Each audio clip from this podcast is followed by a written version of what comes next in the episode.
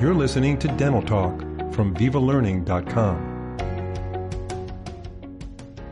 Our guest is Dr. Mark Geissberger, who has over 27 years of experience in dental education. He currently teaches at the University of the Pacific and has authored numerous articles in a variety of dental publications. He maintains a private practice in Greenbrae, California, in aesthetic and restorative dentistry. Dr. Geissberger, it's a pleasure to have you on Dental Talk. It is great to be back. Thanks for having me back to talk about another exciting material.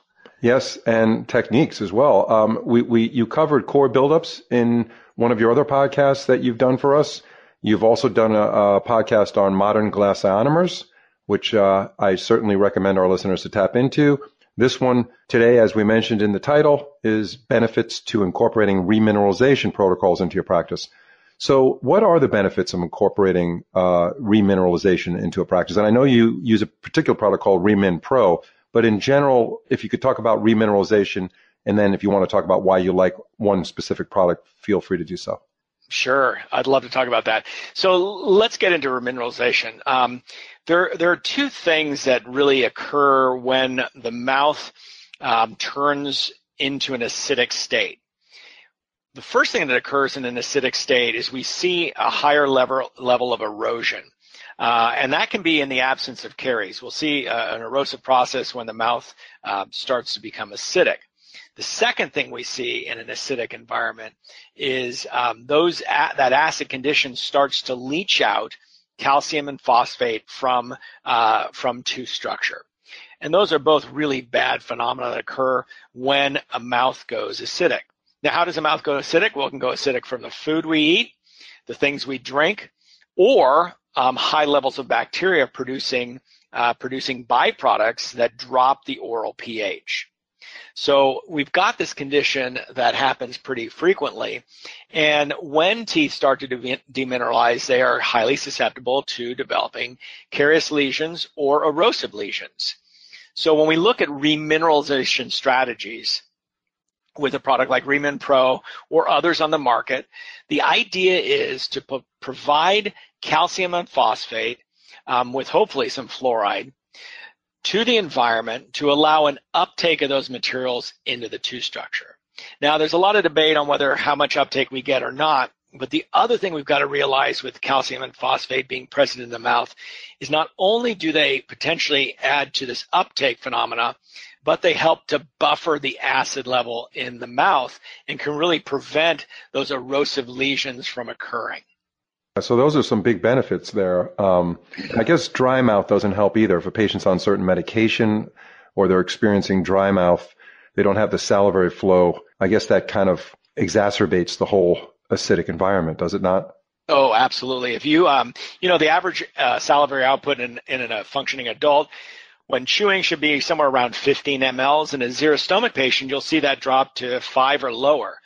And the problem with that is as soon as your mouth lacks saliva, which itself has natural buffers in it, you will tip your mouth to the acidic side of the equation. As soon as that happens, the bacteria that cause periodontal disease and or caries can flourish. You'll start to see erosion take place and um, really things can get out of hand pretty quickly for those patients we see the benefits of remineralization protocol in the office. So, firstly, who's the one, who's the person in the office that says, okay, this patient needs to be treated or remineralization needs to be incorporated into this patient's treatment plan? And why is this often overlooked um, as a as a protocol in the U.S.? Yeah, that's a puzzling question for me. So I think it takes leadership on the dentist's part to say, hey, here's what what my philosophy is and instituting that in their practice and um, set their hygiene team up, team up to then support that philosophy. So I know in my practice what happens is my hygienists are well aware of what I, I view uh, the importance of um, remineralization. So they know that if they, they've got a patient with a high caries risk, white spot lesions, radiographic evidence of caries, or even erosive lesions, that I'm going to likely suggest remineralization. And most of the time they're proactive and they've already had the conversation with the patient. So I can come in and simply say, hey, you know, here's, here's what's going on. Here's a strategy that I really think will help you uh, curb your disease process. and uh, that can be really beneficial to the patients. I'm Yeah. not so sure why we don't see much in the U.S. It's a bit disappointing. Um, we tend to be, you know, so heavily restorative based that prevention is kind of taken a little back seat, and maybe it's not quite as glamorous as restorative, but it should be. It should be. Now, can remineralization procedures be billed? Yes, of course. You can uh, you can billed those in your practice, um, and we do that routinely, um, just as you would a fluoride varnish. Um, uh, but you can uh, you can billed those, and you know patients when you explain it that this relatively inexpensive uh, material can prevent you know a two or three hundred dollar filling, um, they're going to get it pretty quickly. That that small amount of uh, investment in remineralization strategies will outweigh the need for restorative care. Um, and um, we, we've seen a huge, huge increase in our practice. Yeah, I mean, and actually, just to clarify, the question was really, can it be billed to insurance companies to pay versus the patient? Of course, it could be billed, but I meant, uh, is there a code for it? That's I should have clarified that. So there is a code Yeah. for remineralization. Yes, of course. Yeah, Okay. and um, you know, with the revamp of the um, the our dental codes, there are remineralization codes now because really we recognize the benefit, and, and insurance companies see that this will actually probably save them money in the long run um, by uh, covering it. Um, and it's a it's a process that I, I really hope more dentists start to get involved with. So if you have a patient that comes in and it's determined by the hygiene department, this patient would be great for remineralization treatment. What's the next step and how do you use Remin Pro? What's the process? So there's a couple of things um, that we recommend for the patient. So the first thing we recommend for the patient is um, at nighttime to switch out their night uh, their night routine with a remineralization strategy. So rather than using their daily toothpaste, we'll switch them to Remin Pro at night.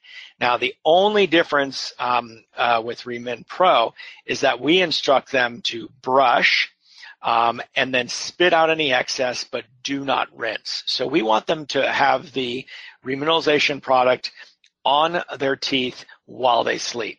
Now, slowly their saliva will wash that off, but they get that benefit of raising their pH at night, um, adding calcium and phosphate, and um, fluoride to the mix as they as they sleep, which is really our driest part of the day. The other thing you can do in a really extreme patient with high, high caries risk and high caries rate is you can make them something like a bleaching tray um, or a fluoride tray and instruct them to load um, uh, a small amount of Remin Pro into um, their tray and, and put that in their mouth at, uh, at bedtime.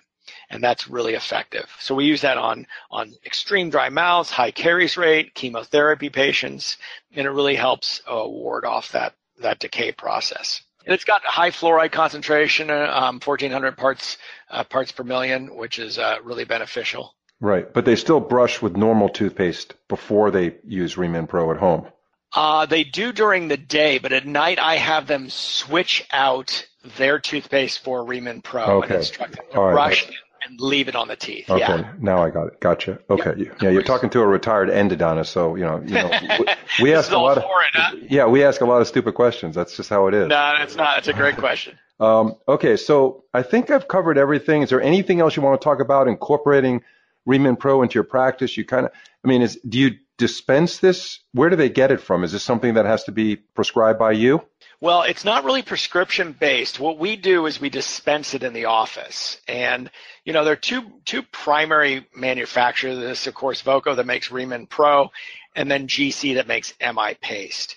And um, they're very similar materials. What I say to doctors is try them, uh, try them, find the one you like, find the one your patient likes. So interestingly enough, my patients really like the flavor of Remin Pro and anything that leads to compliance is good by me. So they like the melon flavor actually best, but it comes in mint and strawberry. But melon seems to be the the favorite of most of my patients. So um, and that leads to higher patient compliance.